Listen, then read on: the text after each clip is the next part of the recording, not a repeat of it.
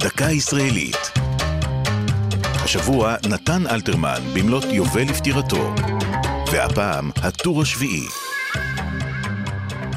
מספרים שמדי שישי בבוקר נהגו להתאסף קוראים מול בניין עיתון דבר בתל אביב והמתינו בציפייה לקרוא לפני כולם את הטור השביעי של אלתרמן. החל ב-1943 פרסם המשורר והעיתונאי מדי שבוע טור פובליציסטי מחורז. שם הטור הוענק לו בשל מיקומו, השביעי, השמאלי, בעמוד 3.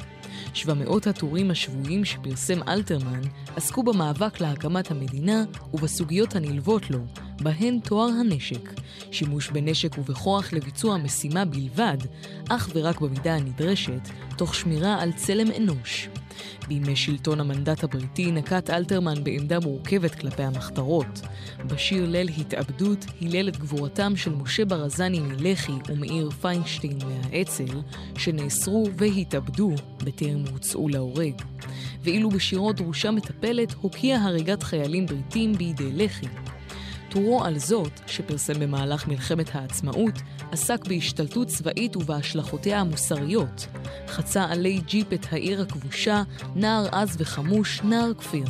וברחוב המודבר, איש זקן ואישה נלחצו מפניו אל הקיר. שיר זה הופץ לאחר מכן בקרב כלל חיילי צה"ל.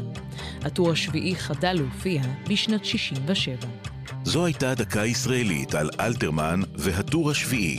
כתבה יעלי פוקס, ייעוץ הפרופסור אריאל הירשפלד, עורך ליאור פרידמן.